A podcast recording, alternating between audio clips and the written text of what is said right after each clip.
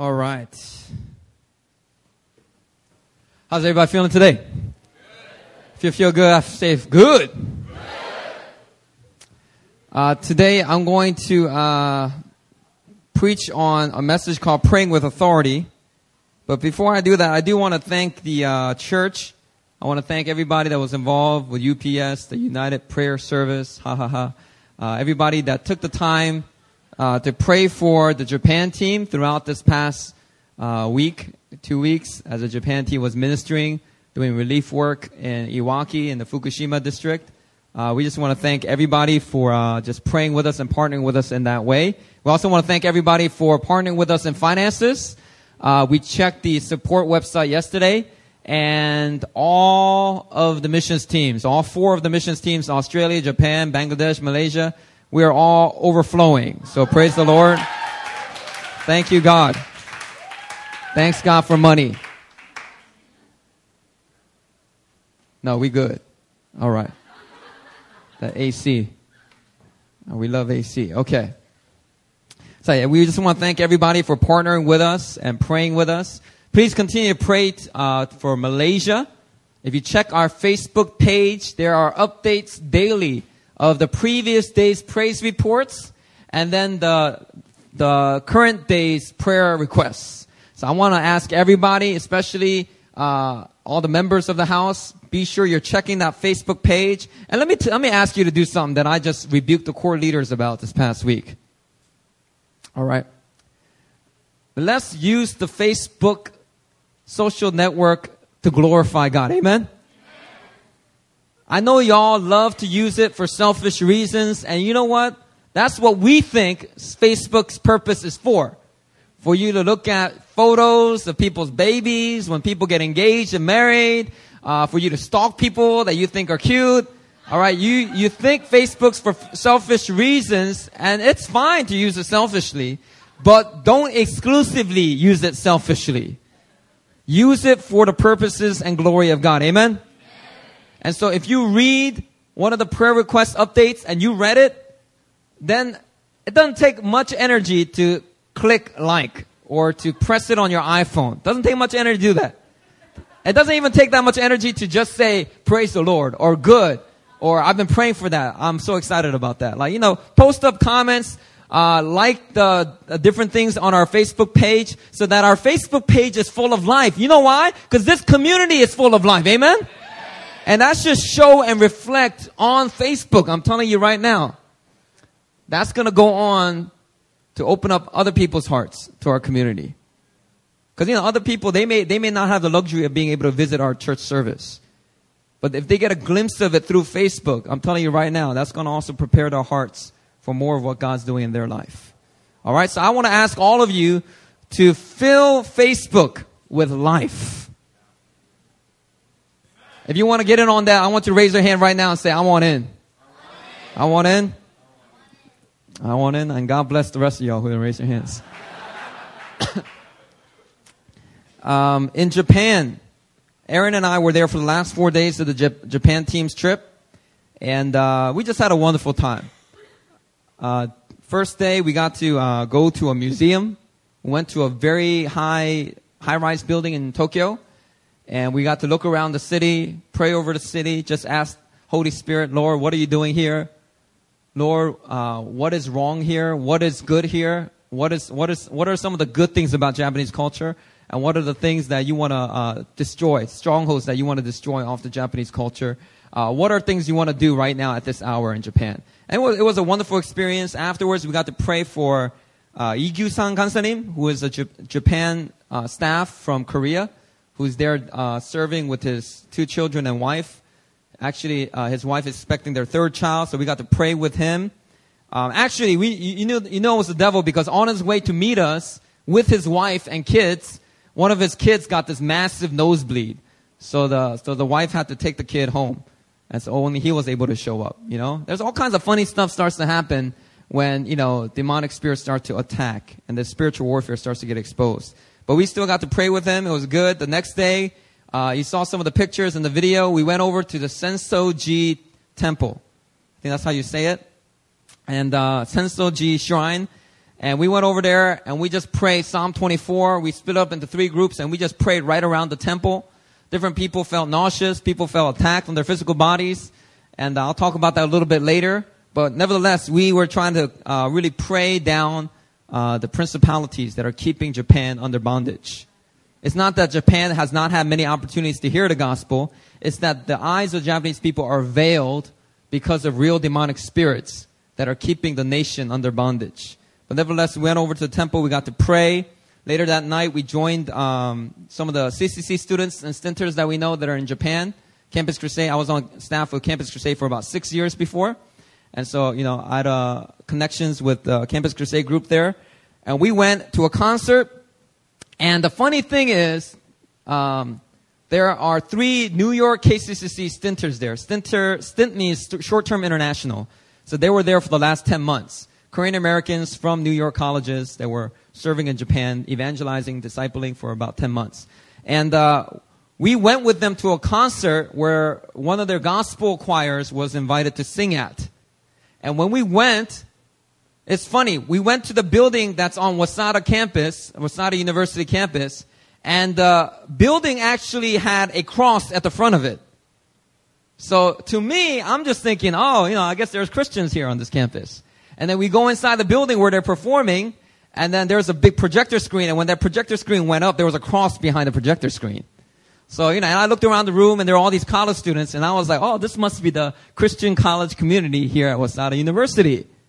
Right? Later on, I found out that none of those students were Christians, and that they weren't even sure what the building was really about, but there were crosses on the buildings. I guess some kind of Christian organization helped to build the building.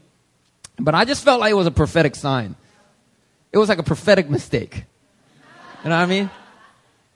You know, and so I just looked around, I just saw Christians everywhere. You know, and later on I found out they weren't. But you know what? God calls the things that are not as though they were, right? To me, I'm just going to continue to envision that whole room. If there's a cross in the front of the room, I mean, there should be worship all over the room. Amen? And so I'm just going to continue to envision that that room is going to get filled with Christian students. But the sad news is Japan CCC does not have a weekly uh, campus meeting on Waseda University. They have a regional one because there's such few Christian students on the campus. Instead, what they have on these college campuses are shrines.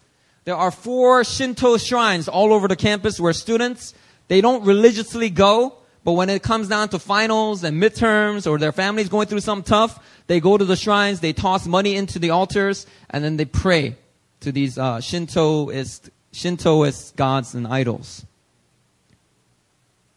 But we're, we're going to come to a day where all these campus shrines, they're going to be abandoned. They're going to go bankrupt. And houses of worship, places of worship are going to be established in their place. Amen? well, after this concert, we uh, got to pray with some of the CCC staff and students. Uh, I'll share a quick story. One of the CCC staff, her name is uh, Kazuko. And uh, we asked them if they had anything physical that we can pray for healing about. And she said that she had carpal tunnel pain all over her wrist. And that it was really, really severe, but in recent weeks it got a little bit better. So we asked her, what, from a scale of 1 to 10, where, where's your pain? 10 being the, the most. And she said that it used to be a 6, but now it's about a 3. So she said, I got a little bit better, you know, and we were like, all right, well, we can still pray for a three. We can pray for a two. We can pray for a one. As long as there's pain there, we want to pray. So I said, can we pray for you? Right? And so the team gathered around and then, uh, I had Kate. Actually, you know, I just want to honor Kate because, uh, Kate, man, she speaks Japanese fluently. She, she, she's not good with the Japanese subway system, but she is good with the Japanese language. We got lost a couple times. Um, but she is great with the Japanese language. And, uh, you know, she was just translating for us all throughout the trip. She's just a wonderful heart, heart of a servant. And she really was a blessing to the team. And, uh, I, I, I just got a prompting and I just told Kate, Kate, you pray, brief prayer. Just a brief prayer of healing for this, for, for the staff. So Kate said, okay. And then, so she just prayed a brief prayer. 한국말로 했는가? Oh yeah, she prayed in Korean too. So that Japanese staff didn't even understand what she said. Right? And she just prayed a brief prayer. It was like 10 seconds. It was like, 하나님, you know, uh, whatever. healing, healing. 주세요. I don't know. She said something real short. She said amen, and we said, all right, uh, Kazuko, why don't you check your wrist? She checks her wrist, and she's like, oh, all gone. And we're like, really? She's like, yeah. It's like scale one to ten, what? She's like, zero. So we're like, praise the Lord, and we just praise the Lord right there. And then we just, that just opened up even a greater faith in that group for us to prophesy over some of the other Japanese students that were actually quite discouraged. And when we prayed for them, their spirit was just being lifted up. They were just so edified. And that's what prophecy does. It's for exhortation, edification, you know, comfort. And so, you know, we brought those uh, words of prophecy for the Japanese students, and they were really encouraged. Uh, on day three, we got to meet up with the leaders of three houses of prayer in Japan. Um, we know one of them already. She's from IHOP Kansas City, and she's in Japan for the last, I don't know, 10, 12 years. Her name is Jennifer Gracie, and she uh, leads the Altar House of Prayer. And then there's, a, I found out there's a Royal House of Prayer in the same city of Tokyo. Uh, a Caucasian lady named Amanda is involved with that, and that's in the Japanese language. And then there was a Hop Fan, Hop Fan, House of Prayer for All Nations. Yeah, I didn't think it was that catchy, but they thought it was. So they call it Hop Fan, House of Prayer for All Nations. And uh, it's actually a few Brazilian uh, Brazilians that are leading this house of prayer. And so their names were Fernando and Gilberto, Pastor Gilberto. And so we got together, we got to fellowship with them a little bit, and then we went to a cafe where over 50 people came out. And normally they have maybe a dozen, maybe 20 people, but this cafe was tiny. It was only meant for like 20, 25 people. But it was packed with 50 people because we had an IHOP team from IHOP University that was there. Uh, we had all the three uh, Japanese houses of prayer that were there. Uh, we had stinters from New York KCC and their friends came out, and then our team was also there. And so um, we met up in the small cafe, and we just we just we just pray for Japan. We pray for Japan. Hallelujah! And it was good. It was good. It was good. Um, and then uh, actually, a couple friends from Fuse Church, which is a church we work with for the relief stuff, they also came out. And um, we got to meet a few uh, wonderful people there. I met a young Korean American named Anthony Song from Princeton, whose life got radically changed around recently when he uh, went and uh, went over to IHOP. He was uh, doing a lot of bad stuff, and uh, God just rescued him out of all of that. Um, and then Aaron and I got to meet the IHOP team leader. Her name is Tony Lin, and her husband Mark. And so they asked us to prophesy over them. We did that, and uh, they were really blessed. And they were like, "Can we prophesy over you as well?" And so uh, they prayed for Aaron and myself, and they prayed really accurate stuff, really accurate things that we did not share with them. They could not have possibly known about certain themes that we were holding on to. They prophesied about the training school. Uh, they prophesied about the prayer tabernacle, saying that the prayer tabernacle is going to be radically different than anything uh, that has been seen before. Uh, things like that. It was a real encouraging, real encouraging prophecy. And uh, we also got to pray for some of the stinters from New York KCC. And uh, it was just a wonderful time. And what topped it off was I got to meet a girl named Eureka. Eureka is a Japanese student that, uh, Yurika, sorry. That's how you say it. Well, I like saying Eureka. But Eureka, um, she's a girl that came to know the Lord as a college student through a student named Helen Park from NYU that was in Japan doing a stint project for about 10 months. And um, meeting Eureka was special because Helen is a student that I led to the Lord when she was at NYU. You know, and so that was real special. And uh, already knew about who I was, and she was just so excited to meet my wife and I.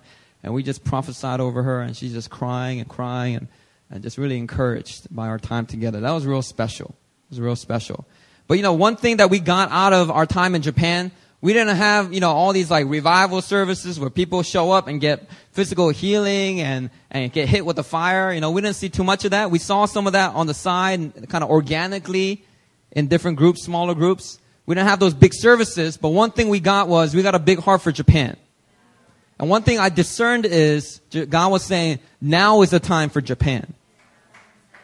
There's a shift that has happened in this year for the nation of Japan. And God is saying, I'm placing all the pieces, I'm positioning all the right people and revival is about to break out in Japan. And so to the, my own personal prophetic belief is that we're gonna, we're about to see a harvest in Japan into the millions within these next 10 years. Into the millions, mark my words, into the millions within this next 10 years. And so, you know, as our church, you know, we're excited to be able to be a part of that somehow. And so we're going to investigate that. Um, and we're going to look into that a little bit more. But we're excited about what God's doing in Japan. And, you know, and you know, I grew up hating the Japanese people. If you're a Korean American, you guys know what I'm talking about. My mom never let me buy anything that was Japanese Except electronics, because we couldn't help it there. She never let me buy any, if I bought Japanese candy and I bought her home, she'd be like, 이거 뭐야, 이거? 일본, 일본 거잖아, 이런 거. 이런 거 버려. 쓸데없어. You know, and, and uh, when we were children, they would watch these documentaries about how the Japanese army, uh, you know, uh, did biological, biological testing on Koreans, how they occupied the Korean peninsula with violence and rape and, you know, all this stuff. I learned about the comfort women issue. So, you know, I grew up with a real, like, disdain and hatred for the Japanese people because when it came down to it, Japanese people were not repentant about what they did. And they were never brought to justice for what they did.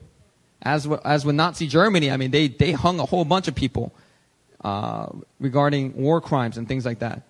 But for the Japanese, man, they killed just as, as many people all over Asia. You know, but they were never brought to justice about it, and the nation and the leaders of that nation were, re- were never really repentant fully, as the Korean people were like. They were never really fully um, repentant about it, and so you know, there's those issues. There's those issues. So my heart was mostly closed toward Japan for most of my life. But through this trip, I just felt like God was like really releasing um, a new move. He was showing me that He's already been doing it, and that He would like for our church to be a part of it somehow in the future.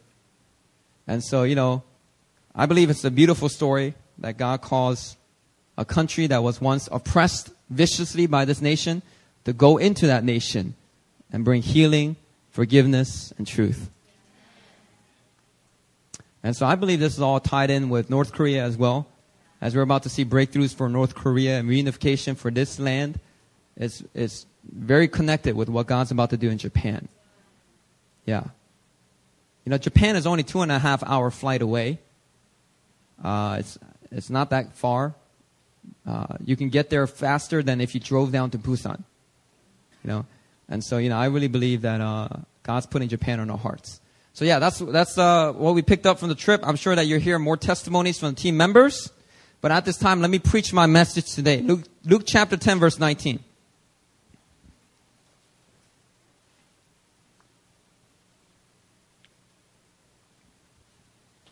Luke chapter 10, verse 19.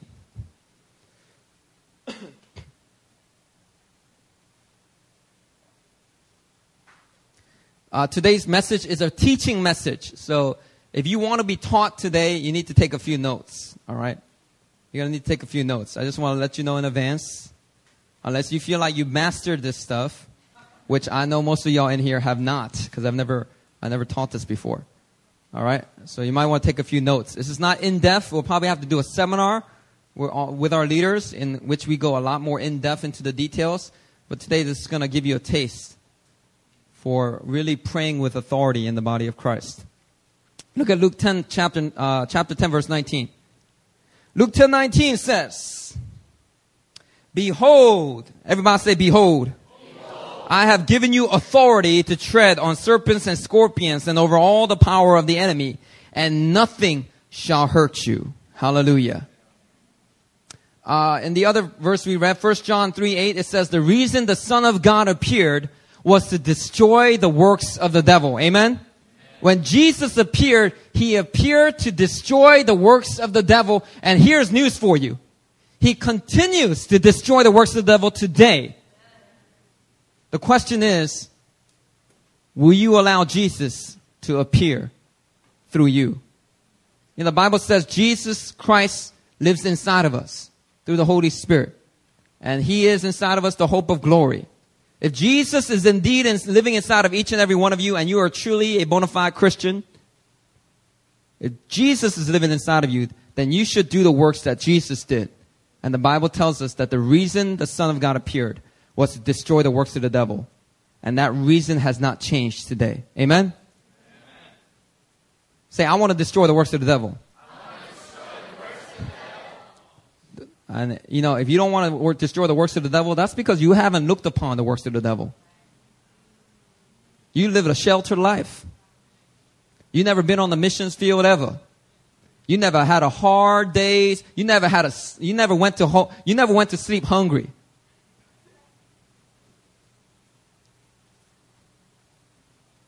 Uh, no, I'm not going to tell those stories, anymore. When you look upon injustice, right? When you look upon the works of the devil that's out there in the world, you, you know, you watch that movie Taken, right? You just see the systematic criminal activity going on regarding the human trafficking in the world. And even all throughout Europe, all throughout Asia. It's not like a continental, it's, it's like on every continent, this modern day slavery thing. Because people are making tons of money from it. And certain governments, they're afraid to shut it down because they're afraid it's going to affect the economy bad, badly. You know, Greece's economy is falling apart. That should tell you that uh, they're doing something wrong. You know, they should, they, should, they should pass laws to shut down human trafficking. Greece is the number one place to go for uh, sexual tourism in the world today, according to a, a, a minister, ministry called A21 with Christine Caine. Uh, and so they're over there in Greece with hotlines to try to help girls. And these girls, some of these girls are trapped, some of these girls are tricked, and then they're, they're transported, imported into Greece, and then they're, they're there to serve as prostitutes. And, uh, you know, Greece's economy is falling apart, as all, all of you guys know. And that should tell you that, you know, it's not really helping their economy much. But, um, these are the works of the devil, and when we look upon the works of the devil, and we look, we look upon the identity we have in Christ, something should happen. When we look upon the works of the devil and nothing happens in your heart, that's telling me that you don't really know who you are. That's telling me two things. You're either keeping a blind and ignorant eye to the works of the devil, or you're looking at the works of the devil, but you don't know who you really are. Bill Johnson said it like this You can tell what a person loves by what he hates. And Kris Vallotton wrote in his book, Supernatural Ways of Royalty, when we understand that we are truly princes and princes of the King, of the King of Kings, when we truly understand our royal priesthood, as the Bible says, we are a royal priesthood, a holy nation. When we truly understand our identity as a people of God, we cannot look upon injustice and stay silent. We cannot look upon injustice and be apathetic. For when we understand who we truly are and we stay silent, that is our agreement with what the devil is already doing. We must speak up. We, know, we must begin to pray to demolish these strongholds. And so Luke chapter 10, 19 becomes this key verse in which Jesus says, Behold, I've given you authority to tread. This Greek word tread mean, uh, in the Greek is pateo. And this Greek word could be translated as to trample to crush with the feet, to advance by setting a foot upon, foot upon, to tread upon. Okay, so this Greek word uh, pateo means to literally use your feet to crush and trample upon things. And Jesus said, I give you authority to tread on serpents and scorpions and over all the power of the enemy.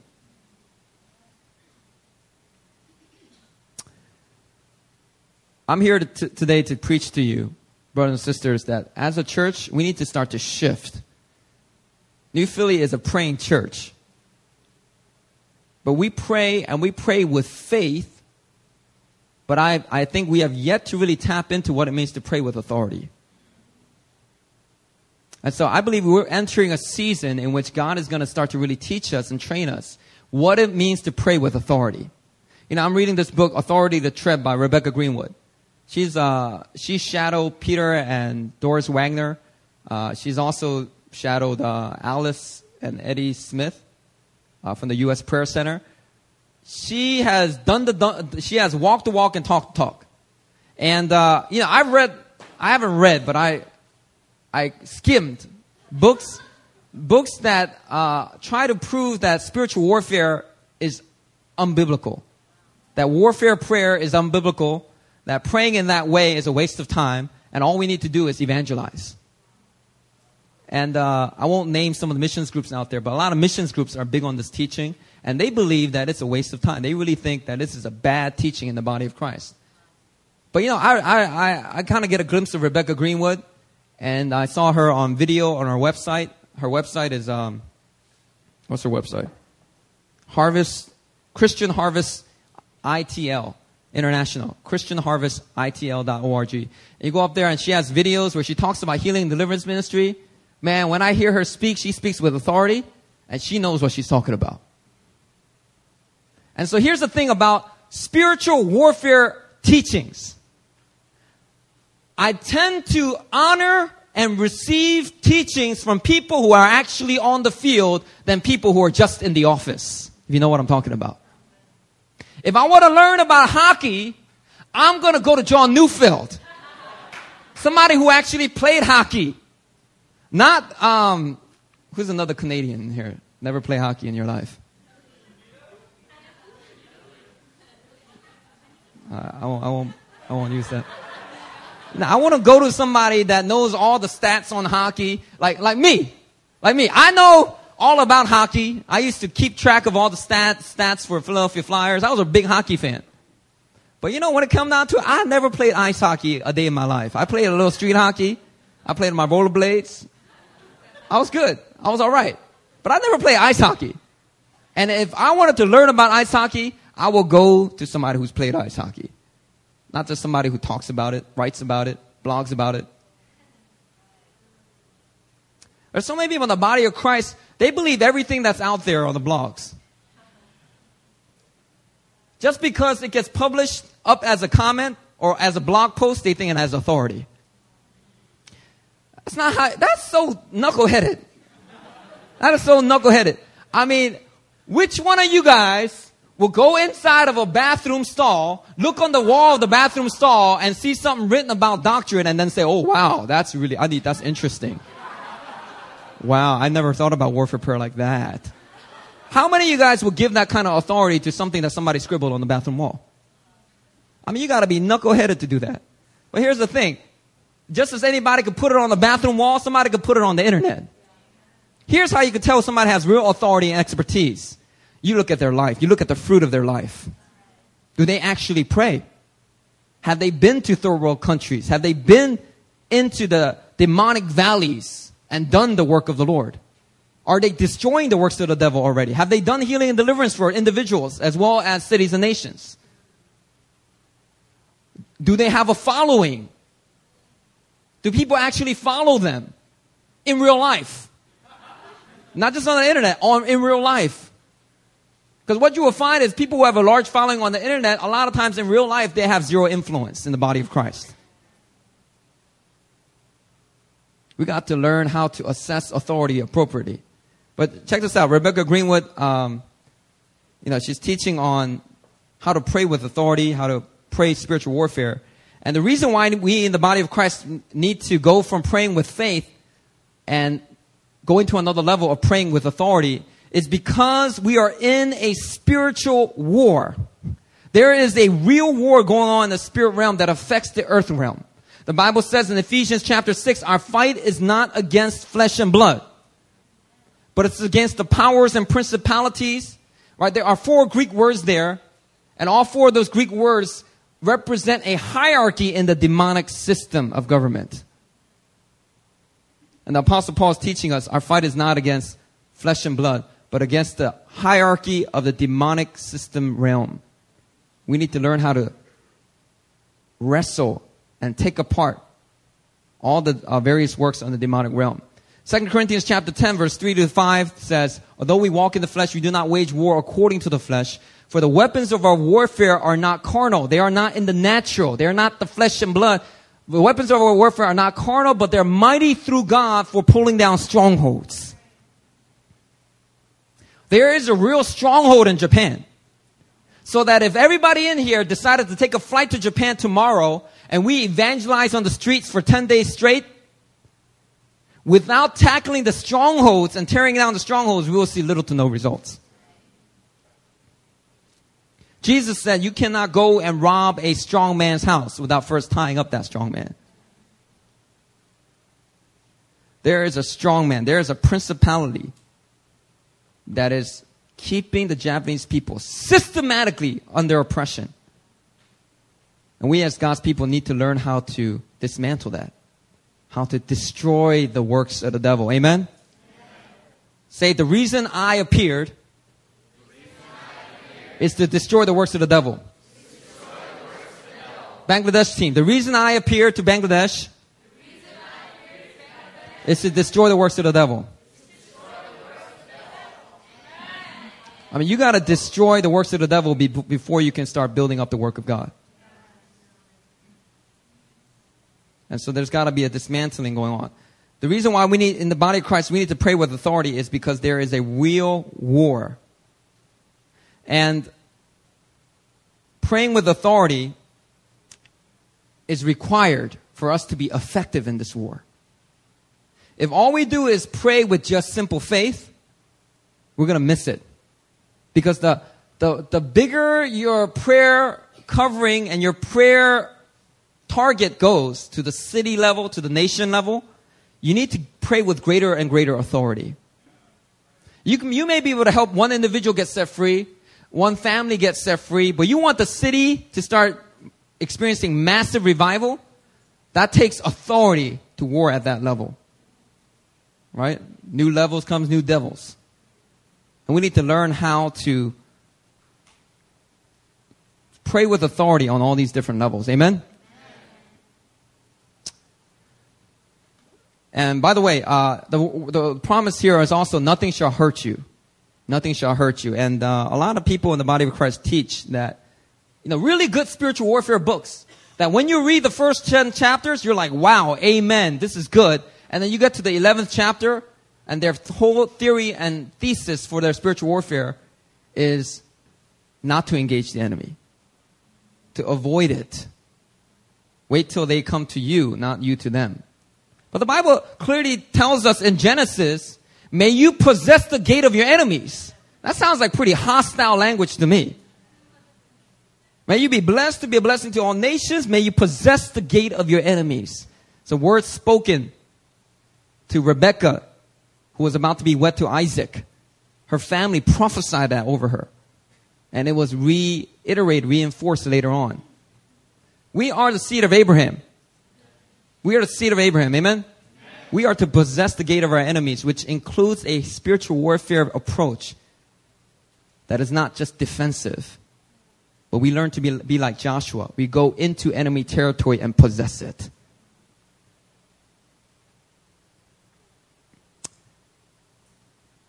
So uh, this is the way Rebecca Greenwood defines spiritual warfare. She says spiritual warfare refers to the invisible battle in the spiritual realm involving a power confrontation between the kingdom of God and the kingdom of darkness.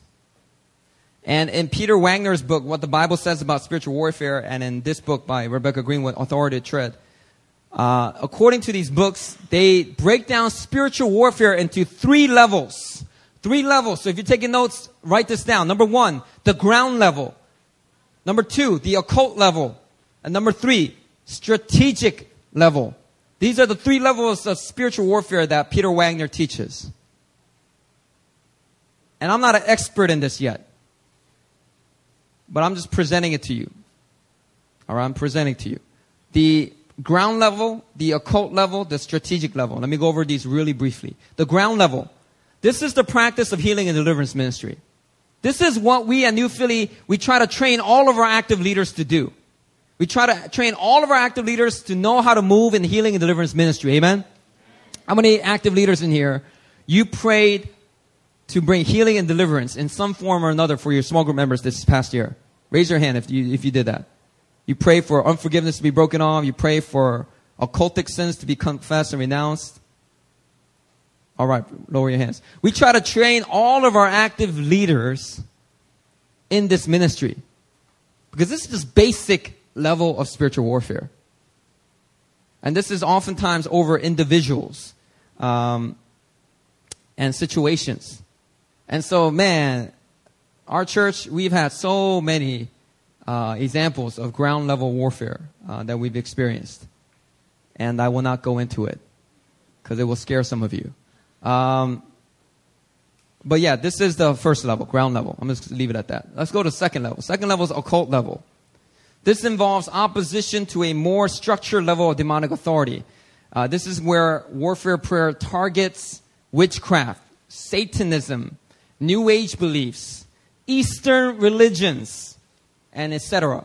All things that fall under the category of the occult. And if you don't know what the definition of occult is, everyone say O-C-C-U-L-T. Congratulations, you know how to spell occult now. Everyone spells cult, C-U-L-T. Two different things. So if you didn't know, now you know. Okay? Two different things. Cult, cult, which is what we know mostly. Those are Idan, the Mormons, the Jehovah Witnesses, the um, the Moonies. You know, I had a Jehovah Witness come to my house the other day, and I made a mistake. I told her uh, the way I got rid of them was I don't speak Korean. I only speak English. I'm I'm certain they're going to send somebody English speaking soon. Don't ever say. Just say I don't. Uh, no, thank you. Just just say no. Right. Um, that's cults. The occult is different. The occult, the definition of the occult is when people seek knowledge or power from a source other than God. That's the occultic realm. When you seek out a tarot card reader, when you seek out a palm reader, when you seek out a mudang, when you go out and get your uh, pulse read by a Chinese doctor, you get your foot read by a Chinese doctor. You go out and you get all kinds of power, healing power from a source other than God. You don't really care where that source comes from? God does. You might be like, as long as I get healed, as long as uh, you have this pragmatic approach. Well, what's wrong with all these Eastern medicine practices? If it works, what's the big deal? The elders of my church practice it. They gave me a free session. My pastors go get it done. All right, and this mixing of Eastern religions with Christianity must stop in the body of Christ. There's too many Korean churches that are mixing Eastern mysticism along with Christianity. This needs to stop. Uh, so, occult is seeking power or knowledge from a source other than God. All right, and so we're talking on the second level is the occult level of spiritual warfare. This is where we target all these new age and witchcraft movements and beliefs. It's a higher dimension. Um, one example that Rebecca Greenwood gives in her book is uh, uh, an example from Houston, Texas. I'll try to go over it really quickly. Uh, Marilyn Manson was coming to town to do a concert for the young people in Houston. And if you guys don't know who Marilyn Manson is, all right, Marilyn Manson is a freak, exactly. Uh, Marilyn Manson, the way that's not his real name. The way he got his name is he, uh, he requires all of his band members to choose the name of a celebrity and the name of a serial killer or murderer. Okay, and so the way he got his name was Marilyn Monroe with Charles Manson, which is a cult leader and uh, serial killer. Uh, I think he was a serial killer. Maybe he was a cult leader too. Serial killer. Anyway, yeah, something like that, right? So that's why he got his name Marilyn Manson. All right, and he he got ordained. Like we talk about over here, we lay hands. He got laid hands by Anton uh, or Le- Levy. I don't care how to say his name. He's the he was one of the original pastors and fathers of the Satan Church, Satanic Church in America. Uh, Anton LaVey and uh, Aleister, uh, Aleister Crowley. Sorry, man. I learned this stuff at NYU, uh, and uh, you know, obviously, these guys are very famous. So a lot of musicians that you know, they actually got ordained by these guys in the Satanist church. One of them is Marilyn Manson. Marilyn Manson actually got laid hands on by Antoine. Anton LaVey, whatever his name is. The Satanic church. He is on a mission to destroy Christianity in America. And I don't think you guys know that. Marilyn Manson is on a mission to destroy Christianity in America. And the way he's doing that is he targets the youth through music. Because just like in the story of the Peter Pied Piper, whatever, uh, the Pied Piper, I don't know that story very well. But the, the gist of the story is this guy plays the flute and all the children follow him.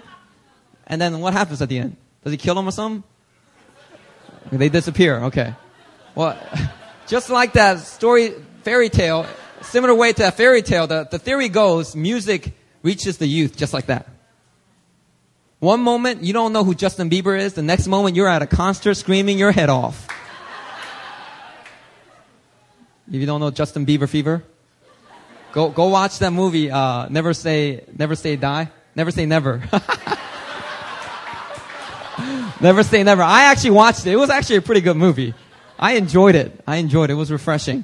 Uh, don't hate on Justin Bieber, all right? Don't don't hate, don't judge before you really know what he's about. But uh, uh, but music does reach the youth, and so Marilyn Manson is trying to re- use music to reach the youth. And so he was doing a concert in Houston, and what the local church leaders in Texas did is they started to mobilize prayer networks, fasting chains, and then they set up people to go into the concert as well as be stationed around the concert, and they just started to strategically pray on the second level against the occultic powers that Marilyn Manson is operating in. Because you see, the city mayor, the leaders of that city, they have the ability to open that door or not, or close it. And they chose to close it. Because Marilyn Manson was more than happy to open that up to the youth. And so what happened was the concert began, and some young fella spilled his beer onto the soundboard, and short circuited everything. Marilyn Manson couldn't sing anymore, threw down his mic and walked off the stage angrily. So after they heard about this, everyone rejoiced. And then when Marilyn Manson left, uh, the city made new laws to forbid that kind of concert. Okay. And so that's, that's real warfare. That's real warfare that took place. Um, you know, we get faced with a lot of occultism here in Korea as well. Uh, if you go to Itaewon campus, next time you go to Itaewon campus, look for what looks like a swastika that's uh, square, not not just uh, diagonal. That's not a diamond, but a square. Look for a swastika looking thing. There's no Nazi camps, all right. There's not no Nazi groups that are hiding out in Itaewon. All of those, that's a symbol for uh, what's the symbol for? Buddhism, right? But what it's really a symbol for is it's a symbol for fortune tellers there. Okay. All over that hill, you will see it everywhere, including the building that we worship in. On the first floor, you'll see those signs. And those are signs for fortune tellers. And you will find it all over the city. Why? Because when it comes down to it, people want to know about their future. They have a longing to tap into the spirit realm and find out secret information about their future. Before they marry somebody, they have so much uncertainty. They want to get that certainty. So they go to a fortune teller. What they don't know is when they do that, they're opening their, their lives up. They're opening up a gateway for demonic spirits to enter in and oppress them and torment them. And so second level is the occult level. The third level is called the strategic level. This is the way Peter Wagner describes it. The strategic level. This is aimed at dealing with high ranking principalities and powers assigned to geographic territories and social networks. These demonic forces are referred to sometimes as territorial spirits. And some people in the religious movements, they hate that word. They hate the term territorial spirit. Just letting you know. Letting you know. Don't, don't throw it around. Because people will be like, what? What did you just say? They, they will hate you all of a sudden. Because that's, they're filled with some kind of spirit. And it ain't the Holy Spirit. Territorial spirit. Man, if, it, if you're wrong, so what? What's the big deal? Don't get so angry at me. You know? But man, I'm telling you right now, religious folks, they hate that word, territorial spirits. They hate this teaching. And my guess is that it's probably because we're right on. And um, so an example of a territorial spirit is Acts chapter 16. This is what Rebecca Greenwood presents. Go to Acts chapter 16. I'll go over this real quick.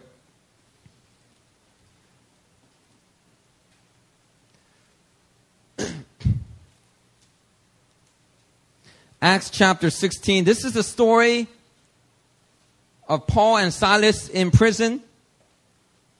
A lot of us know it there, but before they were actually thrown in prison, something else happened. Look at verse 16 of chapter 16.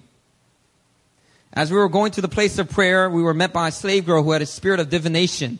In the Greek, it says a python spirit, and brought her owners much gain by fortune telling. Ah ha ha, what they're doing on the Itaewon Hill, they've been doing all these thousands of years. because these demons have been around all these thousands of years. She followed Paul and us, crying out, These men are servants of the Most High God and proclaim to you the way of salvation. Doesn't that make you want to say amen? She's saying the right thing, but with the wrong spirit.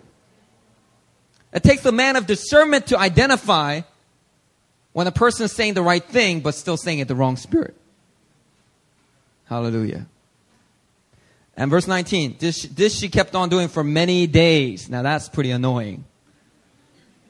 All right, all right, girl. That's cute. All right, thank you. Next day, oh man, she's back. All right, girl. Hey, hey, you gonna lose your voice? Calm down. Next day, she's back. Oh man, this girl, I just want to kick her. I mean, it, it was for many days. Paul is getting pretty upset, right? Look at this. Paul, having become greatly annoyed, he turned and said to the Spirit, I command you in the name of Jesus Christ to come out of her. And it came out that very hour. Meaning it probably wasn't maybe even that instant. There was some praying and shouting and praying and praise. I don't know what they did. But within that hour, she got freed. All right. Uh, I'm going to stop there.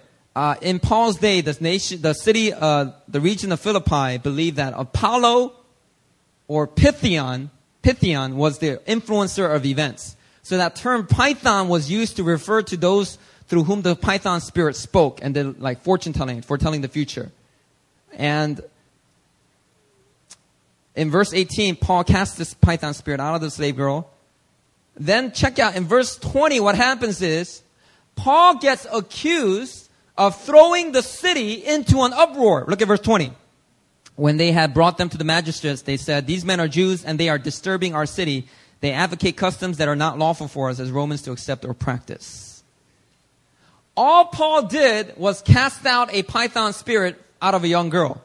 How does this warrant an accusation that he's throwing the whole city into an uproar? I mean, our church, we've done healing deliverance for a lot of individuals, but we never got a phone call from Seoul saying, you are throwing the city into an uproar. You know? Doesn't make any sense. You know, it's just, you, you, I just helped one little slave girl. What's the big deal? Right? Uh, then in verse 22, look at verse 22. The crowd joined in in attacking them. And the magistrates tore the garments off of them and gave them orders to be beaten with rods.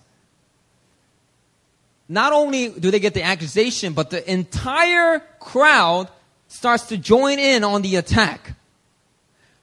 Why would doing healing and deliverance to a little girl cause a crowd who knew nothing about her deliverance to turn against Paul and Silas and get them beaten and thrown into prison. Just think about that. Right? That's because Rebecca Greenwood proposes is probably because that python spirit was actually a territorial spirit. It was a strategic level demon that was actually keeping the whole city under bondage. And so when that python spirit was, was loosed from, from its territory, and was, was cast out of that young girl, that spirit started to work to, to put all the people into an uproar. All right? Uh, the good news is they get, they get flogged. Well, that's not the good news. They get flogged, thrown into prison. Paul and Silas begin to pray and praise God and worship. And then verse 26, look at verse 26. Suddenly, there was a great earthquake, so that the foundations of the prison were shaken. And immediately, all the doors were opened and Paul and Silas's bonds? No, it says everyone's bonds were unfastened. Isn't that interesting? All the prison doors fly loose. Everyone's chains come, come loose. As a result of casting out this demon spirit in the slave girl, a violent earthquake occurs in the region. You know, it's not unusual for when there's effective spiritual warfare advances by the kingdom of heaven. When we make advances into darkness, it's not unusual for signs of what transpired in the spirit realm to take place in the natural realm. It's really interesting. Uh, we were in India in February, and we did one week of ministry in India, and we saw an unusual amount of demonic manifestations, especially among the children. And these poor children, man, you know, they were just wreathing and, and shaking and kicking and, you know, and all our team had to try to help them out. Some of them, you know, definitely got delivered fully. Others we're not so sure about. But there was a lot of, as the Holy Spirit's power started to show up, a lot of demonic spirits got exposed. And we just did a whole week of just work and came against the religious spirit operating in the church leaders and just praying and doing VBS and making the, annoying the devil. You know, the devil can annoy us through a slave girl. We can annoy the devil through a VBS song. Amen. Um, and so, you know, we just did some damage. And the funny thing is, the same day we flew out to go to uh, New Delhi and come back to Korea, the same day we flew out, same day there was an earthquake in that region called Manipur. Now, y'all aren't impressed. All right, you can check the news, all right? Manipur doesn't have earthquakes, you know, every month or something.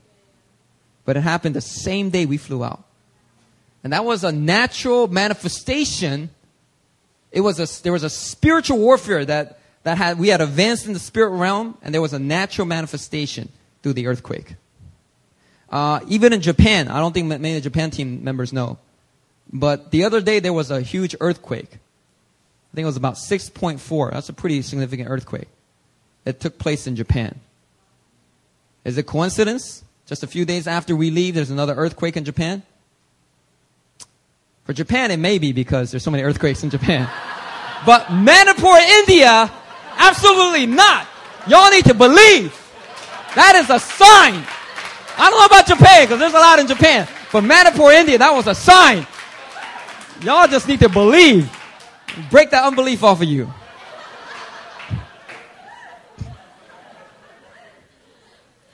And just as in the natural, everyone's chains and prison doors were loosed, what had happened when they tackled that territorial spirit and, and, and, and disposition, this, this, uh, disarmed that territorial spirit, there was a uh, freedom that took place in the spirit realm as well.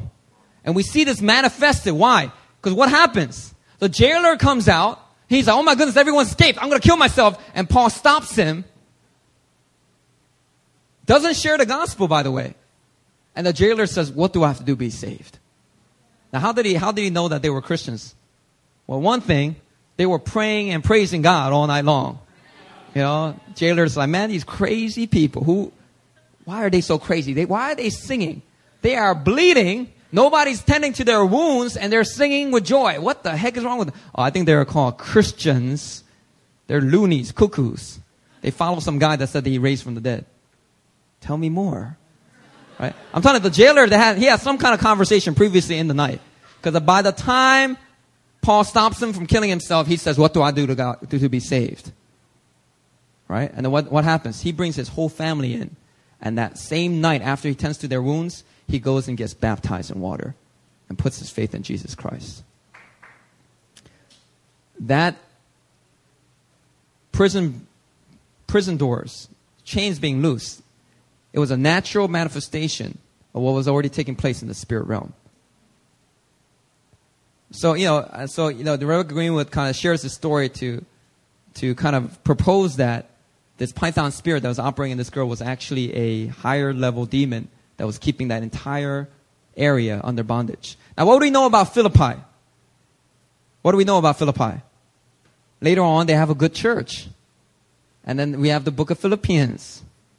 Philippines was not writ- written to the Philippines, all right? There's an area called Philippi. Some of y'all were like, it isn't? Um, yeah. So yeah, you know, obviously them getting saved, there was a, definitely an unveiling. There was a, a breakthrough in the spirit realm that allowed him, his family, and later on all the people in the Philippi region to come to salvation and build a strong church. All right, so those are the three levels of spiritual warfare, and my time is already up, and so I cannot continue, but I'll stop there. All right, the ground level, the occult level, and the strategic level. All right, and in order for you to really pray with authority and engage this, uh, these levels of warfare, there's three things to keep in mind. I'm gonna close with this. One is you got to learn how to walk in holiness. If you try to do spiritual warfare without, without obeying the word of God, without walking in purity and holiness, oh man, you are one knucklehead. You're about to get ambushed Satan will set you up. He will trip you up, punch you in the mouth. All right, you got to walk in holiness. You cannot do, you cannot pray with authority without walking in holiness. Authority comes from knowing who you are. If you really know who you are, you're going to behave according to the identity that you are. A holy, purified child of God, clothed in his righteousness. If you know, really know who you are, then you start to live that out. And you start walking in that. Even when you make mistakes, you come right back to that identity. And you confess your sins and you, and then you come before God and you relate rightly to Him. If you really know who you are, then you will walk in holiness. And, though, and if you're, if you really know who you are and you walk in the holiness, there's that authority that rises up when you pray. You know, the reason sometimes some people go on missions with us, and then I'll, I'll look at them and I'll be like, what are you doing? Hey, young man, come here. What are you doing? And they're like, I'm praying for people. Man, pray with a little authority. Pray like you mean it. You know, and they'll be like, oh, well, I thought I was. No, no, no, man. That's, you're, you're like, you're like, you're like this and you're like, you're like all afraid. You got to pray with some boldness. Pray like you want to set people free. Pray like you could actually do it. Pray like the, you have, you might be a brand new believer. You might not have been walking with the Lord very long, but look, check this out. There's a covering here. There's an anointing that's flowing, and the same Holy Spirit that's operating through me and Janae is operating through you. You don't get a junior Holy Spirit. You don't, you don't get a mini me. You, you get the whole, you get the whole thing. So pray like there's power coming out of you. And I could say something like that, but they still will kind of pray really timid. Now the reason is because there's shame there. Because they are not walking in holiness. They were dabbling with all kinds of things. They were sleeping with their girlfriend before they came on a trip. I don't know. You know, if you did, we, we usually don't take you. and if you lie about it, usually our prophetic people will come and tell me. So don't even try it. But, but sometimes there's so much shame. They're like, I can't pray with authority because I'm not walking in holiness. But here's the thing: if you're walking in holiness, you know, it's like a sec, it's like a natural thing for you to pray with authority. So one, you got to pray with, you got to you got to walk in holiness. The second is you got to get proper covering, right? Meaning that, man, I got to read this, man. Y'all need this right here. You need to get proper covering. Submission to those in spiritual authority over us is a requirement before moving into strategic level spiritual warfare. I'll read that again. Submission to those in spiritual authority over us is a requirement before moving into strategic level spiritual warfare. That's the third level, the highest level. You cannot just go out and be Rambo. Let me tell you something right now. There are no, there are no uh, Sylvester Stallones or Steven Seagals in the kingdom of God. You go, you go out alone. This is what would happen. It would, what reality would happen. That's what would happen. If Rambo was real and Rambo went out there and tried to kill people, all right? He'll kill like maybe one person and then wound another and then he'll get shot dead. If you go out alone, there's no Rambo Christians in the kingdom. It's an army, it's a family. There's relationships. There's authority, there's honor, there's submission. If, if, if that's lacking in your life, man, you need to be, be very careful. Uh, Rebecca Greenwood said this. She said, self-proclaimed prophets and intercessors who are not walking under the direction. Oh, okay. She says self-proclaimed prophets and intercessors are not walking under the direction of the Holy Spirit. I have been on teams that include prophets or intercessors who have no spiritual covering. The usual line that you hear from them with, unha- with unhealthy authority issues is, quote, I am accountable to God and not to any man. This is a dangerous and unscriptural stand. Usually these individuals have deep wounds from the past. They need to forgive those who have wounded them and receive deliverance and healing from the Lord. These individuals do not make good team members because they usually go against the authority of the team leader throughout the prayer assignment. This can make for an unpleasant experience for the whole team. Not to mention that this opens the door for the enemy to unleash a counter attack. You can't pray with authority without having proper covering. If you, if you need healing and deliverance, you're demonically tormented, can I give you a little piece of advice? Don't go to somebody that doesn't go out to a local church, that doesn't have a relationship with people in the body of Christ, they just have a little office with a two or three uh, henchmen or whoever their, their followers, their disciples there, and they, they want to help you out, don't go to those places. I'm telling you right now, that's a dangerous place to be. You need to connect with people that are relating to the body of Christ. Uh, so first is walk in holiness. Second is get spiritual covering. Third is count the cost. I won't get into that because this will go for another 30 minutes if I do. Count the costs, meaning that there are costs involved. The higher up you go, the strategic level warfare. So let me tell you, ah, okay, I'm sorry. I'll, tell you a story right now. tell you a story. Okay. So in Japan, in Japan, this is what happened, right? We're, on the second day, we went to the temple and I had the team pray right? But I noticed that as I approached the temple, the team was all the way behind me. They're all like, they're all like, is Pastor Christian to come back this way? And they were, they were afraid to go to the temple. And I was like, what's going on? Later on, they were sharing about on Saturday last week, they went to another temple, but it was unplanned. They had hoped to join the March for Jesus thing or something like that, and they went to the wrong park. And they ended up at a temple. And so they're like, oh, well, look at all these big temples and gates. Let me, let us pray. And as they were praying, team members got nauseous. Team members start getting dizzy. Team members are just like, like punching each other. No, I'm just kidding. But team members started getting like, what, what else? Dizzy and nauseous? Is that it? Oh, yeah, what's the big deal? No, I'm just kidding. Uh, they, they really felt it though. They really felt it on their bodies. So they were really, really like scared. And they weren't looking forward to another prayer time like that. You know? And, um, oh man, these next things are really good. But um, um, and so yeah, so so yeah, they they went in and they tried to tackle these Shintoist demonic spirits. Now, Shintoist Shintoism is a nationwide problem. You gotta remember, it's not a Tokyo problem. It's a nationwide problem. And the really cool thing is Fukushima in that area and up in Sendai, those areas were known to be very traditional with Shintoism. They had shrines everywhere, and no matter how much the uh, missionaries went up there, they couldn't, br- they couldn't bring anybody to Christ. But our team, when we went up there, not, they, they, not only were local churches destroyed by the tsunami, but all the shrines were also leveled by the tsunami. Tsunami, tsunami. and so, hey, let's not get distracted. Let's go. Uh, and they went up, and they, when they shared the gospel with people, people were very open. And so a lot of local pastors were sharing that this is very unusual and that God is definitely doing something new. Um, it's a nationwide problem, Shintoism. So you can't just expect, oh, we missed March for Jesus, so let's tackle the nationwide problem of Japan. and you know, you saw in the picture, right? They're like putting their hands on the gate and they're like praying and, you know, and they're all the stuff. Um, there's a cost. And the team found out there is a cost. Because they started getting attacked on their physical body. Right? And the cool thing is, when I went back with them a few days later to the other shrine, they said that they were afraid that it would be just as bad.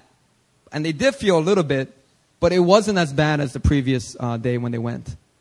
And they thought that it had to do with Pastor Aaron and I being there. And it did. And it did, because there was a real covering, and they went under my direction. Now, I must confess, that it was also for me a little bit of a spontaneous move that we did. I didn't like plan on, I gotta go to a temple and pray while I'm in Japan. I just kind of like, oh, there's a temple. Shintoism is a problem here. Let's go! okay. And so I must confess, I didn't count the cost. I didn't count the cost. And when I saw Erin and she was like on her physical body getting attacked as well, I was like, all right, all right, next time we need to like strategically go after this thing. And, you know, and our one-time visit to the shrine is not going to destroy Shintoism off of Japan. Well, here's the thing. As we continue to apply our faith, these ancient gates of idolatry that have been set up in Japan for thousands and thousands of years, these gates can be destroyed and lifted off so that the King of glory can come in. Psalm 24. And I believe that, I believe God's pressing our hearts and saying, this is the time. This is the time to press into Japan. You know? And I believe that the answer is not more and more evangelism. The answer is our fight is not against flesh and blood. The answer is we got to pray with authority and then do ministry with authority. So I believe in the whole missions and prayer movements being married together. And I don't think they should really be separated. The monastics think that they could be separated, but you know, that's because they're monastics. You know, that's just their nature. They like to be, you know, isolated from everybody. But you know, that's not me. I'm you know, I'm not monastic. I'm apostolic in every way. I'm all about going and doing and, and sending. So I believe that as our church prays and marries that prayer movement along with the missions movement, when we evangelize in these next 10 years, we're going to see millions and millions of Japanese coming to Christ. And I just have a burning desire in my heart to somehow be involved in setting up mega churches all over Tokyo. Because can I tell you something? There are so many people in Tokyo. And they're, they're, they're beautiful people. They're just wonderful people. You know, I thought they were all like, you know, from the videos of when I was a child, you know, Japanese, like, all, they always found the, like the ugliest actors and actresses who play the Japanese people in these movies and documentaries, you know. And I always thought, you know, Japanese people were evil and all they were interested is in like taking over Korea and building cars. I don't know, like. and I went and I met the Japanese people and man, I just had so much compassion for them. I just like, man, they're just people.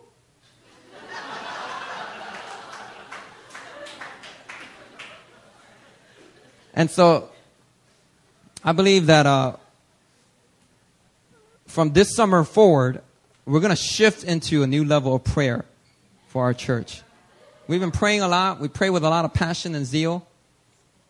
But zeal without knowledge can be a little dangerous. So, you know, I believe that even the prayer tabernacle, we're, we're going to move away from what we see in America, and we're going to move toward what God is showing us. And I believe that what Peter and Doris Wagner and the Wagner leadership guys are teaching, I think they got some key teachings that need to be released to the body of Christ. And so I believe that the prayer tabernacle is going to also move forward and begin to pray with greater authority. And so let me give you three books that you should read to prepare your heart for this new season. All right, two of them you guys already know about. One is called Prayer That Routs Demons by John Eckhardt. Prayers That Rout Demons by John Eckhardt. Second is Rules of Engagement by Dr. Cindy Trimm. Rules of Engagement by Dr. Cindy Trimm. Prayers That Rout Demons, Rules of Engagement. And then the third book is this book, Rebecca Greenwood, Authority to Tread. All right, and this is a textbook for strategic level warfare. It only covers that third aspect, the highest aspect of warfare prayer. And you know, she actually teaches very specific things like don't just go out and start, you know, tackling the Shintoist shrines. Don't go out and go to, you know, Israel and start, you know, tackling all these like, you know, Muslim mosques and stuff like that. She said that's stupid, that's foolish. Because nothing shall harm you. That promise is true. But nothing shall harm you. That promise is true on the condition that you're actually taking the provisions of God's grace seriously. That you're putting on the armor of God, that you're under covering, that you're not, you're going under God's t- timing.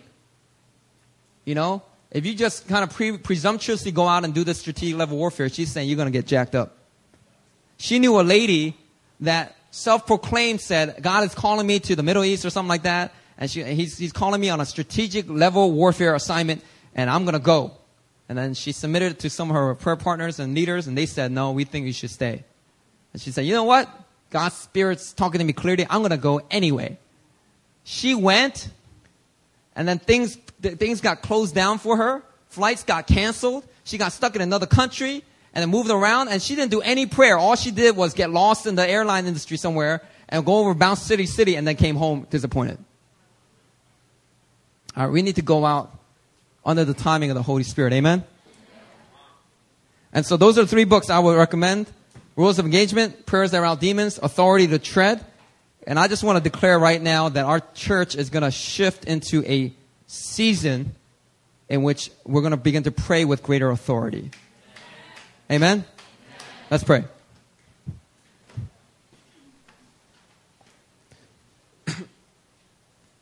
we just thank you today, Lord, that this Sunday July 24th, that this is not just a chronos moment. This is not just a time or date. This is a kairos moment. There's something strategic that is shifting for our church today. And so, Father, I pray that you would, you would begin to move upon the hearts of the people and that there will be a corporate shift into praying with greater authority in this church. There will be a corporate hunger to take up all the resources like a sponge and begin to apply it into our prayer lives. And with this shift in praying with authority, we thank you that there is also going to be a shift in missions. That when we go on mission trips, we're going to see different kinds of fruits, different kinds of alliances, different kinds of results. So I just decree and declare that, that this church is shifting into a new season.